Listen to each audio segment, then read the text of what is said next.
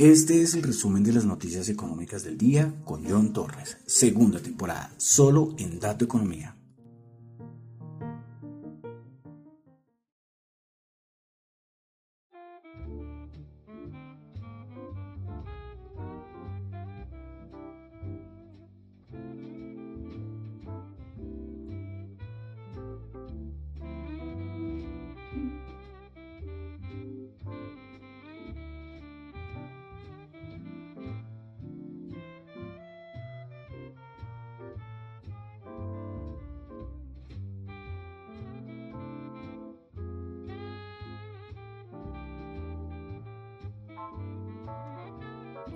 Buenas noches a todos. Son las 9 y 33 de la noche de hoy, martes 28 de diciembre del año 2021. Mi nombre es John Torres y este es el resumen de las noticias económicas eh, en este caso no será del día, sino de los últimos días, porque desde el 22, más o menos, creo que 22 o 23 de diciembre no hacía programa, pero es que les cuento, eh, no hay noticias. y meter noticias de relleno no vale la pena. Y es que, claro, 23, 24, nada, 25, 26, nada ya por ahí, entre ayer y hoy, ya algunas cositas, y bueno, al menos para volver. Espero que hayan pasado todos una feliz Navidad, sus familias, sus solos, bueno, como hayan estado, pero que la hayan pasado bien y cuidándose, cuidándose ante todo. Entonces, por eso les digo que es el resumen de las noticias de los últimos días, a decirlo de alguna manera.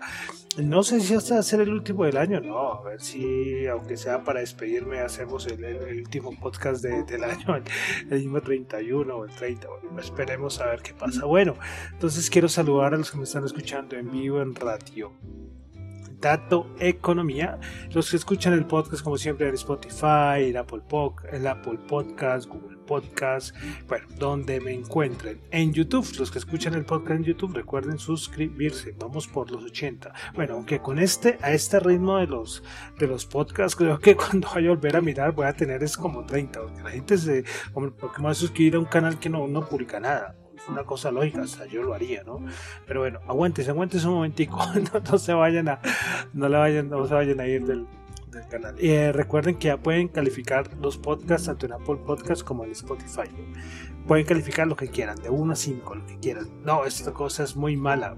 Esta le voy a colocar una estrella. Eh, en YouTube, el otro día alguien, si me está escuchando una persona, le saludo, no me acuerdo el nombre, me dijo, ay, pero es que yo no quiero escuchar un programa de noticias del COVID-19. Y yo, y yo me puse a analizar noticias del COVID-19 eh, eh, siempre me demoro que dos, cuatro minutos porque son noticias importantes y que influyen en la economía. Bueno, lo, siento por esa persona. Para mí no, esto no es un podcast de noticias del COVID-19, sino que cuando hay que nombrarlo y hay que nombrar, porque sigue siendo una noticia importante y que tiene mucha implicación a nivel económico. Bueno, entonces una introducción muy larga, entonces vamos a arrancar recordando lo de siempre. Recuerden que es lo que yo digo acá en este programa no es para nada ninguna recomendación de inversión, ¿ok? Esos son solamente análisis personales. Esto es muy importante que lo tengan en cuenta. No es recomendación de inversión, sino análisis personales. Bueno, entonces vamos a comenzar con el resumen de las noticias. Bueno, eh, lastimosamente tengo que hablar del COVID-19 y del Omicron. Tres cositas importantes. Primero, eh, lo de la vacuna de Sinovac parece que una tercera dosis de Sinovac no proporciona niveles adecuados de anticuerpos protectores frente a la variante Omicron. Muchos dicen que lo mejor es, si alguien tiene dos de Sinovac, colocarse una tercera de, Pfizer o Moderna. Eso eh, lo han dicho en varios medios, como les digo, yo no soy virólogo, no soy nada, ni farmacéutico, nada de esto, solamente les traigo noticias pues de fuentes muy confiables, ¿no? En este caso pues dicen esto. ¿Y por qué es muy importante? Porque el problema es que en China mucha gente eh, tiene la de Sinovac. Hoy salían por ahí un tweet, eh, no me acuerdo quién fue, creo que es un periodista muy importante, pero bueno, diciendo que el es que en China, China tienen como una política desde que si hay como cinco casos ya confinan toda la ciudad. ¿Qué va a pasar si allá tienen la, la, la, la vacuna de Sinovac, la que le aplicaron a mucha población en China, y esto no es buena contra Omicron y allá cualquier cosita mandan a cerrar a, cerrar a todo el mundo como han hecho los últimos días en algunas regiones, ¿qué va a pasar entonces? Ahí dejamos la pregunta. ¿Podríamos volver a tener confinamientos fuertes en China?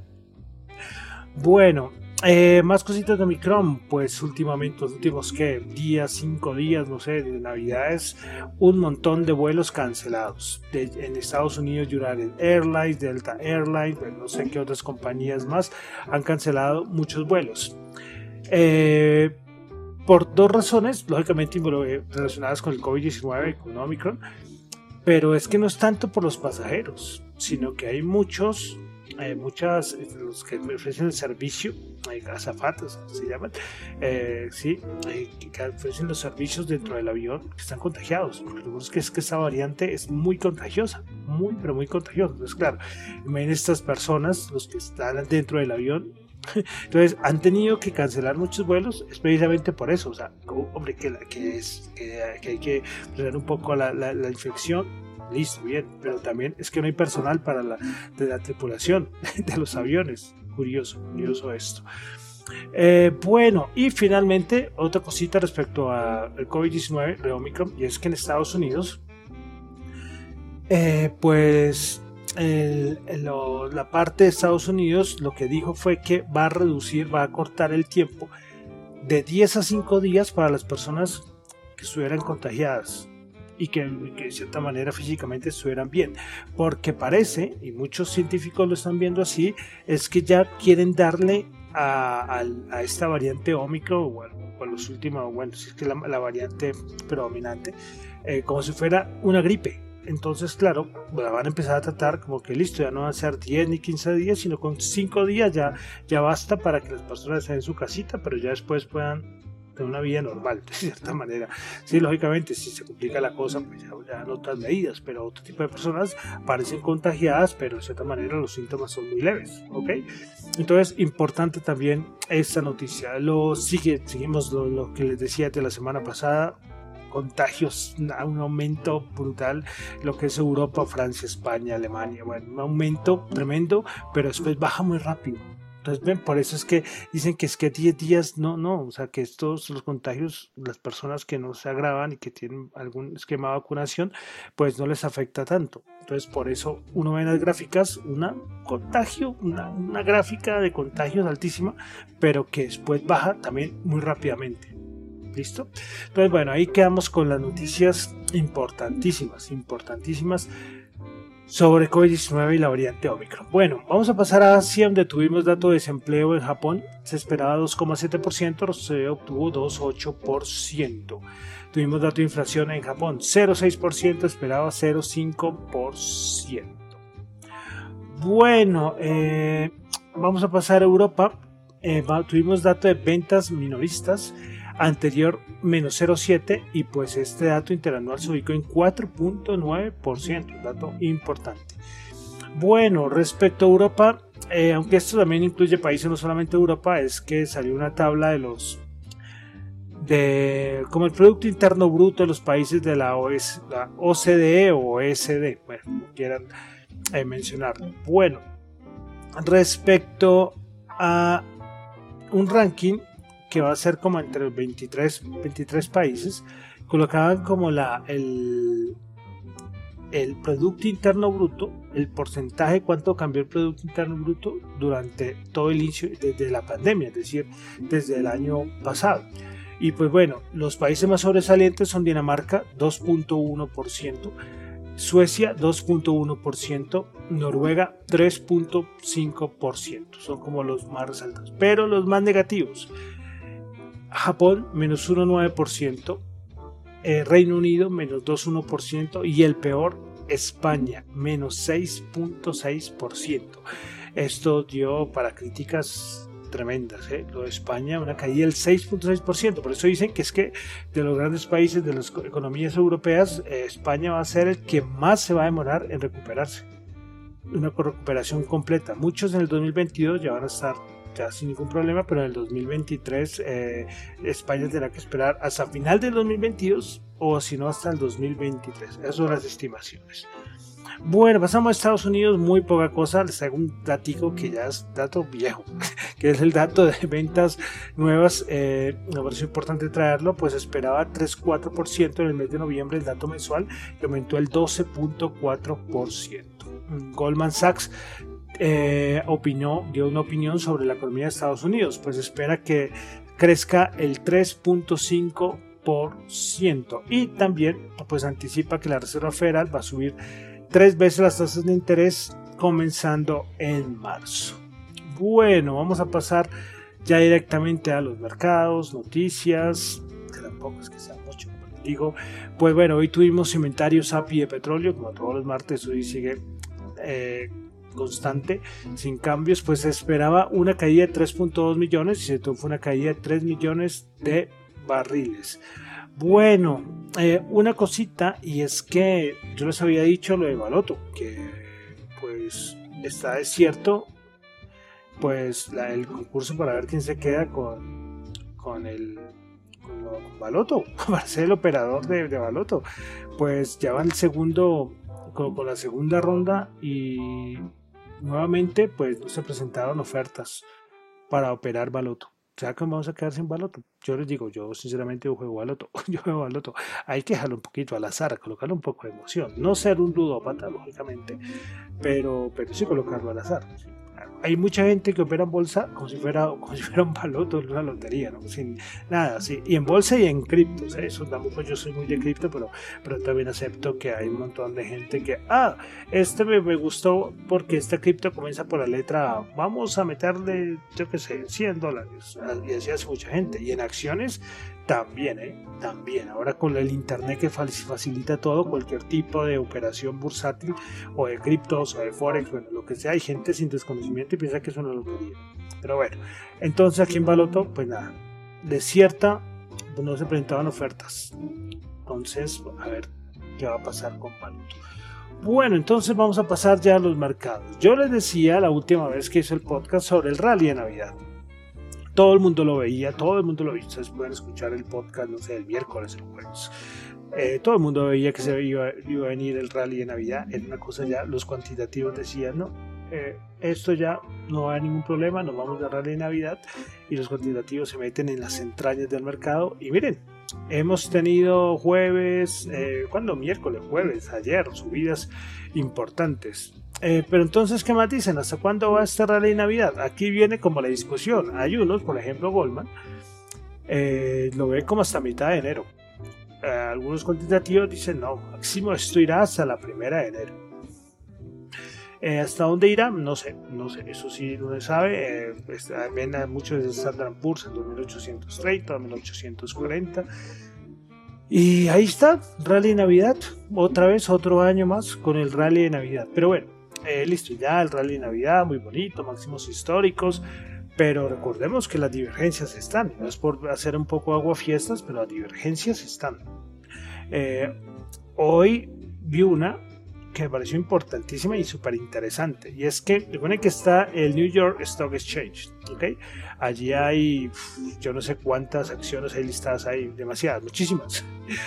Pues bueno, a miles, 200, no, miles, miles, yo creo que serían miles, bueno, no sé, me genera duda decir que son miles, pero bueno. Pero que salió un datico, y es un datico que lo publicó Bloomberg, ¿ok? Eh, que aproximadamente 300 acciones de, del eh, en este momento, es decir, hasta el día de ayer o hasta la semana pasada, alcanzaban mínimos en 52 semanas o sea, como 320, 330 acciones. Más del doble de los que, de los que alcanzaban máximos eh, en este mismo periodo de tiempo, en 52 semanas. Eso quiere decirlo, algo que hemos dicho muchas veces, y es que una cosa son los índices, otra cosa son las acciones. Y los índices todos los índices de Estados Unidos, el, Nasdaq, el Dow Jones, el S&P, el Standard Poor's 500, están totalmente distorsionados por pocos valores. Esto yo creo que ya lo sabe todo el mundo. Pero en este mismo dato de esta divergencia, es que hay un montón de valores que están en mínimos de 52 semanas, imagínense que el doble de los que están en máximo, y es que decían que es que esto se ha presentado antes, y en un diciembre, pero ¿saben en qué diciembre? Se presentó por última vez en diciembre de 1999. ¿Qué tal el dato? ¿Y por qué es importante? Porque sabemos qué pasó en el año 2000. El, el crash de la burbuja de, tecnológica del, del, del 2000, de las .com y todo esto. ¿Coincidencia? Bueno, no sabemos, no sabemos. De pronto, a ver si en un año voy a anotarlo y en un año me acuerdo, a ver si, si es simple coincidencia o, bueno, sí, pero es curioso, ¿no? De esta divergencia tan fuerte. Y también hay otros datos que yo les yo creo que yo hice como un mini hilo con otras divergencias, donde se ve que esto es un disparate. Lo de la bolsa de Estados Unidos es un disparate. Muchos dicen es que eh, Europa está más barato frente a Estados Unidos que hace mucho no estaba tan barata. El problema es que puede ser que Europa esté a buenos precios. El problema es que Estados Unidos hay muchas acciones que están muy caras. Y no son todas, como digo, no son todas, no son todas. Pero bueno, ese es un datico, ¿no? Soy Aguafiesta, sigue disfrutando el, el, el, Santa Rally, como le dicen algunos. Eh, ahí están, Estados Unidos, máximos. Ahí, los, como les digo, una cosa son los índices, otra cosa son las acciones. Pero bueno, quería dejarles ese ático. Veremos entonces hasta cuándo va este rally, pero, pero uf, uf, veremos a ver qué pasa. Para mí va a ser muy interesante desde mitad de enero de mitad de enero vamos a empezar a mirar y yo seguiré viendo los cuantitativos a ver qué información es más maestro y es súper complicado. Ahora uno tuviera el tiempo para sentarse a estudiar, que es una cosa súper complicada. Como le digo, es que eso no es resistencias, canales, no, eso es otra cosa mucho más avanzada del análisis cuantitativo. Por eso hay tan pocos en el mundo que hacen este trabajo, pero es que latinan a casi todo. Eso sí, los papers, entenderlos es difícil, es difícil. Por eso me toca recurrir hasta otros analistas. Hay otros analistas que recuerdan a otros analistas, y, o sea, hemos dicho, pero hacer un buen filtro. ¿eh? Y pocas personas, usted nunca van a encontrar esto eh, de esta información de los cuantitativos, muy pocas. Por ahí creo que el Wall Street Journal, creo que también lo, lo publica por ahí, ¿sí? Porque el de Nomura, el de Spot Gamma son, son muy, muy famosos en, Wall Street.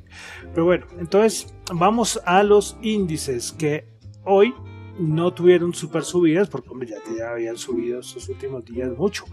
Bueno, el Nasdaq 100, 16.488, bajó 78 puntos, bajó el 0,4%. Principales ganadores del día en el Nasdaq 100, Activision Blizzard 1,8%, Exelon 1,4% y Walgreens Boots 1,3%. Principales perdedoras, Dexcom bajó el 7%, Peloton bajó el 4,3% y Lucid Group bajó el 4,3%. Vamos ahora con el SPI, el SP500, que llegó a esa zona de 4.800 y lo vendieron, pero como les digo, hay muchos que lo ven 4.840 más o menos. Bueno, entonces 4.786 bajó 4 punticos, 0,1% bajó, principales ganadores en el SP. Campbell Campbell Sub Company 2,8%, Ball Corporation 2,5%, American Airlines 2%, principales perdedoras, Dexcom bajó el 7%, Etsy bajó el 3,4% y Penn National Gaming bajó el 2,8%. Vamos con el Dow Jones, que ese sí subió, no mucho, pero subió, 95 punticos, 0,2%, 36.398 puntos, principales ganadoras en el Dow Jones, Walt Disney 1,5%, Boeing 1,4%, Walmart 1,4%, principales perdedoras, el Ford bajó el 1,1%, Nike subió el 0,6% y Apple bajó el 0,5%. Yo dije que bajó, ¿no? Sí, Nike bajó el 0,6% y Apple menos 0,5%, las que más bajaron en el Dow Jones. Vamos a la Bolsa de Valores de Colombia. Esta sí no está en, Santa Rally. Este, esta sí. El Colcap subió 3 punticos, 0,2%, 1408. Principales ganadoras Cemex 3,1%. Por ahí salió una noticia de unos dividendos de Cemex Colombia. Sí, no quiero porque lo vi, salió hace muy poco lo vi muy por encima. Bueno, Cemex subió el 3,1%, Grupo Val Ordinaria subió el 1,3%, Grupo Sur Ordinaria subió el 1,2%, principales perdedoras, Semargos bajó el 1,7%, Promigas bajó el 1,4% y Bolsa Valores de Colombia bajó el 1,4%. Recordemos que estamos con tres OPAs, ¿eh? OPA de Nutresa, OPA de Sura y OPA de Paz del Río. Para los interesados, creo que ya todas las tres ya ustedes si quieren participar ya están haciendo las aceptaciones de estas tres OPAs. Bueno, vamos a algo de commodities. El petróleo WTI 76 subió 0,2. Brent 788 subió 03, otro que también está como en modo rally, el petróleo recuperando mucho. El oro 1806, bajó 6. Vamos a pasar a criptomonedas que hoy hace unas horitas